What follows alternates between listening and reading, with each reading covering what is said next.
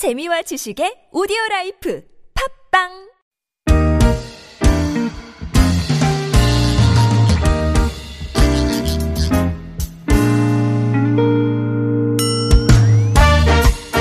서울 속으로 2부 시작됐습니다. 그동안 월요일은 공동주택 상담과 자영업자 여러분을 위한 상담으로 네, 격주로 여러분을 찾아뵀는데요. 오늘 자영업자 여러분을 위한 상담 마지막 시간입니다.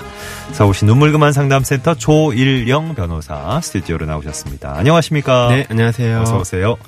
자, 구글 플레이 나 애플 앱스토어에서 TBS 애플리케이션 설치하시면 무료로 메시지 보내실 수 있고요. 단문 50원, 장문 100원 유료 문자 샵 0951번도 이용하실 수 있습니다. 카카오톡은 TBS 라디오와 플러스 친구 맺으시면 또 무료 참여하실 수 있고요.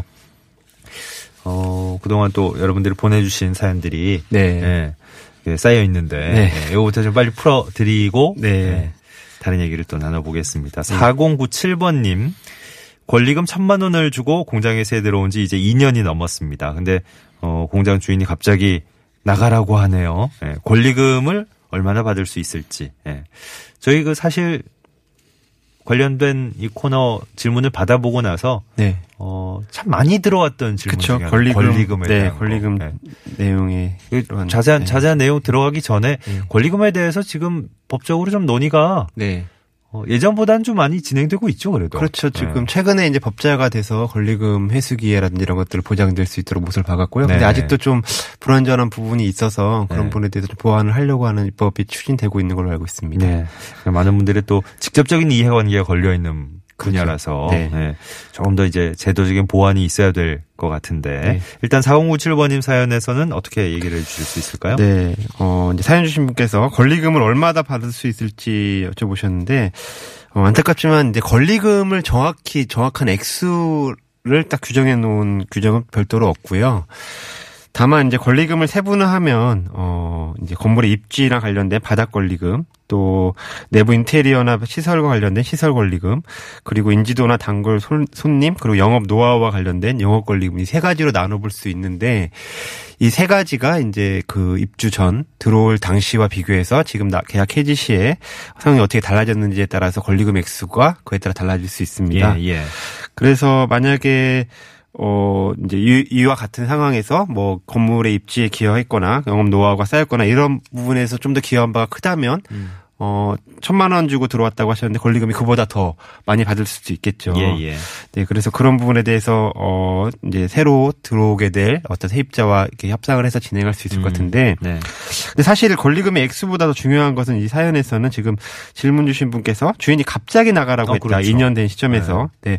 그걸 봤을 때 과연 어, 정당한 권리금을 보장받을 수 있을지, 음, 음. 액수보다도. 예, 그게 더 중요한 문제인 것 같아요. 그래서. 자연스럽게 다음 세입자와 지금 교대가 네. 될지 잘 네. 모르겠 다는 말씀이시죠. 네, 그래서 상가임대차 보호법에서는 어, 임차인에게 10년간 어, 계약갱신 요구권을 보장하고 있고 예. 그리고 계약 해지 시에는 어, 그런 정당한 권리금을 회수할 수 있도록 음. 임차인에게 그런 권리를 보장하고 있기 때문에 어, 임차인이 이제 본인이 받을 수 있는 받기 적당한 금액에 합당한 권리금을 내고 들어올 수 있는 그런 세입자를 구해서 어 주선을 하고 하면 임대인이 그걸 거부할 수는 없거든요. 예. 그러니까 어 빨리 그런 어떤 임차인을 구하는 게 급선무지 않을까 지금 음. 네, 판단이 듭니다. 앞서 저희가 짚어드린 대로 이제 권리금 회수할 수 있는 기회를 어, 법적으로 보장이 받은 법적으로 보장을 받으니까 네. 그래서 조금 어, 내 권리금을 찾을 수 있는 네. 네, 확보할 수 있는 그런 기회를 빨리 스스로 만들어 네. 보시는 게 중요하다. 그게 더 중요할 네, 것 같습니다. 알겠습니다. 9394번으로는요, 운수업 하고 있습니다. 택배 업무 하고 있는데요. 어, 부가세 신고하려고 하니까 운수업은 간이과세로 어, 사업자를 낼 수 없다 얘기하던데 그래서 일반 과세로 바꾸라 하는데 또 수입이 적어서 어떻게 하면 좋을까요? 하셨네요. 네, 어, 이런 세금과 관련된 질문도 좀 많이 받았죠, 저희가. 예, 예. 그래서, 어, 이제 간이과세자, 일반과세자에 대해서 저번 시간에도 계속 설명을 드렸는데, 네. 근데, 어, 이 부분에 대해서는 지금 어, 어디서 정확히 들으신 내용인지 잘 모르겠지만, 어, 운수업의 경우에도 간이 사업자를 등록할 수 있어요. 예. 그래서, 어, 이제 개인 사업자 중에서 연간 매출액이 4,800만 원 미만인 사업자에 대해서는 어, 업종 상관없이 다 간이 과세자로 등록을 할 수 있게 돼 있거든요. 예. 그래서 어, 부가세율 같은 경우를 좀 어, 면제를 해 주고 있는데 운수업의 같은 경우에는 어, 20%를 더 추가로 어 감면을 해 주고 있습니다. 네. 그래서 그런 부분에 대해서 조금 더 알아보시는 게 좋을 것 같고요. 다만 이제 간이 이런 이와 같은 이제 간이 가세자의 경우에는 어 본인이 혜택을 입지만 어 이제 거래 상대방의 입장에서는 어 간이 가세자 같은 경우에는 그 세금 계산서라든지 영수증 발행 이런 것들이 원칙적으로 금지가 돼 예, 현재 예. 이렇게 발급할 수 없게 돼 있거든요. 발급할 수 없도록 돼 네. 있기 때문에 그래서- 그래서 그 거래 상대방은 그 세금 어, 환급이라든지 나중에 이런 거에 있어서 불이익을 받을 수 있어요. 예. 예, 증빙 서류가 없기 때문에. 네. 그래서 어 간이과세자의 요건에 해당되지만 그런 상, 거래 상대방이 그런 것들 어떤 증빙 서류나 이런 것들을 원할 경우에는 예. 어 내가 간이 사업자지만 그런 사람들과 거래를 많이 할 경우는 일반 사업자로 다시 전환을 해서 음. 어, 얼마든지 등록을 다시 할 수 있거든요. 예. 그래서 그런 사안에 해당되지 않을까 일단 생각이 들고 아하, 네. 그래서 어, 이와 같이 이제 간이 사업자가 일반 사업자로 이렇게 전환하는 방법에는 내가 간이과세자를 포기하는 음. 방법이 한 가지가 있고요. 예, 예. 어, 또 한 가지 방법은 폐업 신고를 해버리고 아예 음. 새로 사업자 등록을 내면서 일반 시- 일반 과세자로 예, 신고하는 방법 그 두 가지 방법이 있는데 그냥 그냥 내가 포기하겠다 하면 포기가 네. 되는 거고 네. 아니면 아예 폐업하는 방법도 있고. 그렇죠 아예 어. 폐업하고 새로 시작하는 어. 바- 방법이 있어요. 그래서 네네. 근데 이 두 가지 방법 모두 가능한데 예. 어, 이제 간이과세자 포기를 그냥 하게 되면은 네. 한 가지 조건이 일반 과세자를 최소 3년 이상은 유지를 해야 되- 됩니다. 예. 그래서 그런 부분에 대해서 좀 부담이 있을 수 있고요.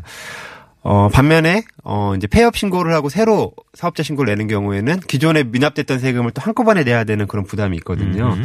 그래서 이 두 가지 방법 중에 어떤 것이 본인에게 좀 적당한 방법인지를 네. 어, 장단점을 좀 따져봐서 비교한 후에, 어, 더 타당한 방법을 선택하는 것이 좋지 않을까 생각이 듭니다. 음, 음. 그러니까 폐업 신고했을 때는 미납된 세금이라는 게 이제 네. 그 면제받았던 뭐 네. 이런 데 해당되는 그렇죠. 것들 예. 다 한꺼번에 내야, 내야 되는. 예, 어. 토해내야 되는 그런 게 있어서. 그렇군요. 예. 간이과세자를 일단 등록하실 수 있고 네. 예, 나중에 이제 일반 과세자로 전환될 때 네. 말씀해 주신 대로 두 가지 방법이 있다고 네. 하셨어요.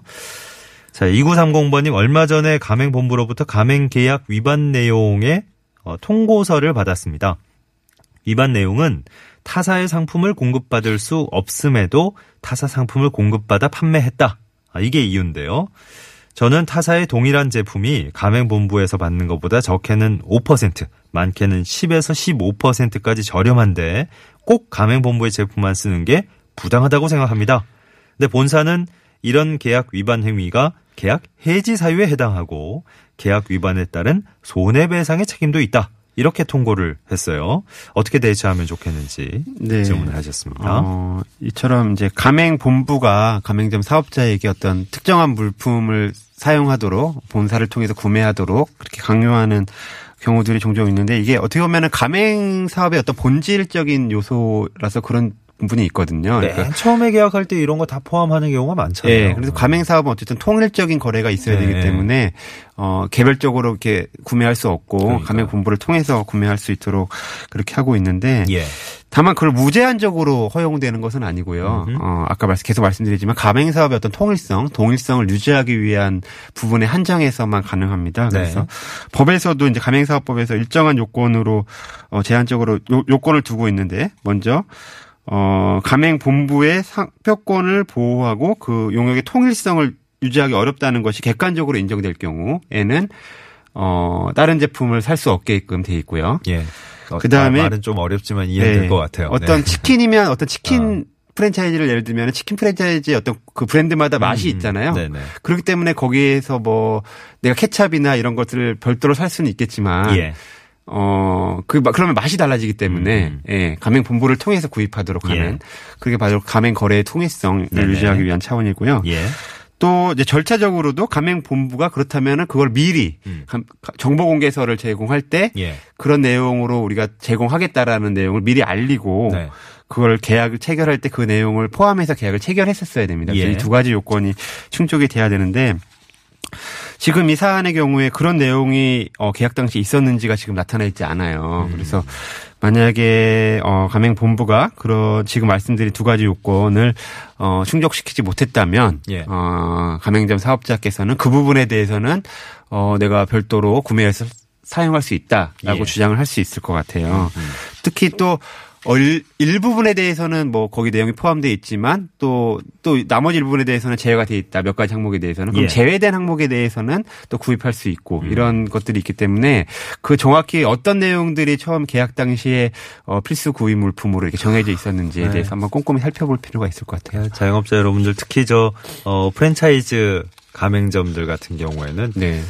처음에 이제 계약서 받아보면 엄청나게 맞죠. 두꺼운 많죠. 네, 예. 그래서 어, 뭐잘 모르겠어요 하는 분들이 예. 상당히 많거든요. 네네. 근데 여기 그 계약을 맺을 당시에 처음 맺을 당시에 어떤 어떤 제품들을 본사에서 공급 받아야 한다. 그 네. 제품 목록도 다 안에 포함되어 있군요. 그렇죠. 그걸 꼼꼼히 살펴보시는 게 좋죠. 예. 네. 그 부분에 대해서만 지금 한번 다시 확인해 보시면 예. 예, 좋겠습니다. 9913번님, 2017년 9월에 상가 임대차 계약 체결했는데, 어, 재계약이 한 달도 남지 않은 상황에서 임대인이 월세를 매우 높은 금액으로 인상하기를 요구했습니다. 그래서 어, 법대로 하라고 했더니 올해는 올리지 않고 내년에 계약할 때 주변 시세대로 올린다는 특약 사항을 넣어가지고 왔네요. 재계약 때 특약 사항대로 법적인 인상 상한선을 넘어갈 정도로 올리는 게 가능한지 궁금합니다. 그리고 또 하나 주변 시세라는 모호한 조항이 법적인 효력이 어느 정도 있는지도 궁금합니다. 하셨어요. 아, 네. 우리가 이제 상가임대차 관련돼서 이 차임 관련된 부분도 많이 질문도 들어왔었죠. 네, 그 내용인데요. 어, 법에서는 일단 차임, 그러니까 보증금이나 차임 두 가지다. 그 징액 청구는 그 5%를 초과할 수 없다라고 규정이 돼 있거든요. 예. 그래서 기존에 받았던 거에서 5% 이상 어, 요구를 할 경우에는 그거는 어, 법에 반하기 때문에 금지되고 있습니다. 그래서 특히 이제 서울시 기준으로는 서울시 이제 환산 보증금이라고 해서 상가임대차보법 모든 건물에 대해서 적용되는 게 아니라 어, 보증금이 6억 1천만 원 이하일 경우에만 적용이 되는데 그럴 건물에 대해서는 어, 5% 범위 내에서만 예. 그 증액을 초- 요구할 수 있기 때문에 지금 이제 사연 주신 분께서 매우 높은 금액으로 인생을 요구하셨다고 했는데 과연 그 매우 높은 금액이 법에 만약에 5%를 넘는 금액이다. 예. 그렇다면은 그거는 어, 줄 수 없고요. 5% 미만 범위 내에서만 어, 올려줄 수 있다 이렇게 볼 수 있을 것 같습니다. 그래서 근데 이제 이게 5% 범위라는 게 저희 상담하면서 예. 계속 짚어드렸던 얘기지만 어, 이 계약이 끝난 다음에 완전히 네, 네. 계약 만료가 된 다음에 예. 정말 말 그대로 재계약 예. 다시 계약을 할 땐 또 그렇죠. 예. 계약 갱신 그 기간 내에서만 또 적용이 되고요. 그러니까요. 만약에 10년이 넘어, 그러니까 지금 계약 갱신 요구 10년인데 10년이 네. 넘어가거나 이럴 경우에 다시 새롭게 계약을 해야 되면 예. 또 다시 올릴 수 있기 때문에 기존에 기존에 예. 있던 거에 비해서 5%이 제한은 또 없어지는 네, 거죠. 네, 그렇죠. 어. 그런 한계가 있기는 합니다. 네네. 네, 그래서 이런 부분에 대해서 법적으로 좀 보완이 돼야 될 부분인 것 같고요. 예. 어, 그 다음에 이제 특약 사항을 말씀하셨는데, 네. 특약으로, 어, 주변 시세대로 올린다. 라는 특약이 있는데 상당히 애매한 표현인 거 맞은 것 같아요. 그래서 그렇죠. 어, 주변 시세가 얼마인지에 대해서 물론 이게 어, 어떻게 보면은 뭐 당사자가 그렇게 합의를 했으면 어, 넘어갈 수 있을 것 같은데 음. 예. 이게 원칙적으로는 임차인에게 불리한 조항이라고 볼 수 있을 것 같거든요. 주변. 시세가 갑자기 오를 수도 있잖아요. 예. 그럴 경우에 법에 5%로 제한해 놨는데 그걸 넘을 경우에는 불리한 내용이기 때문에 음. 네, 그거는 어, 어, 그 약정은 효력이 없을 수 있다고 판단이 듭니다. 예. 예.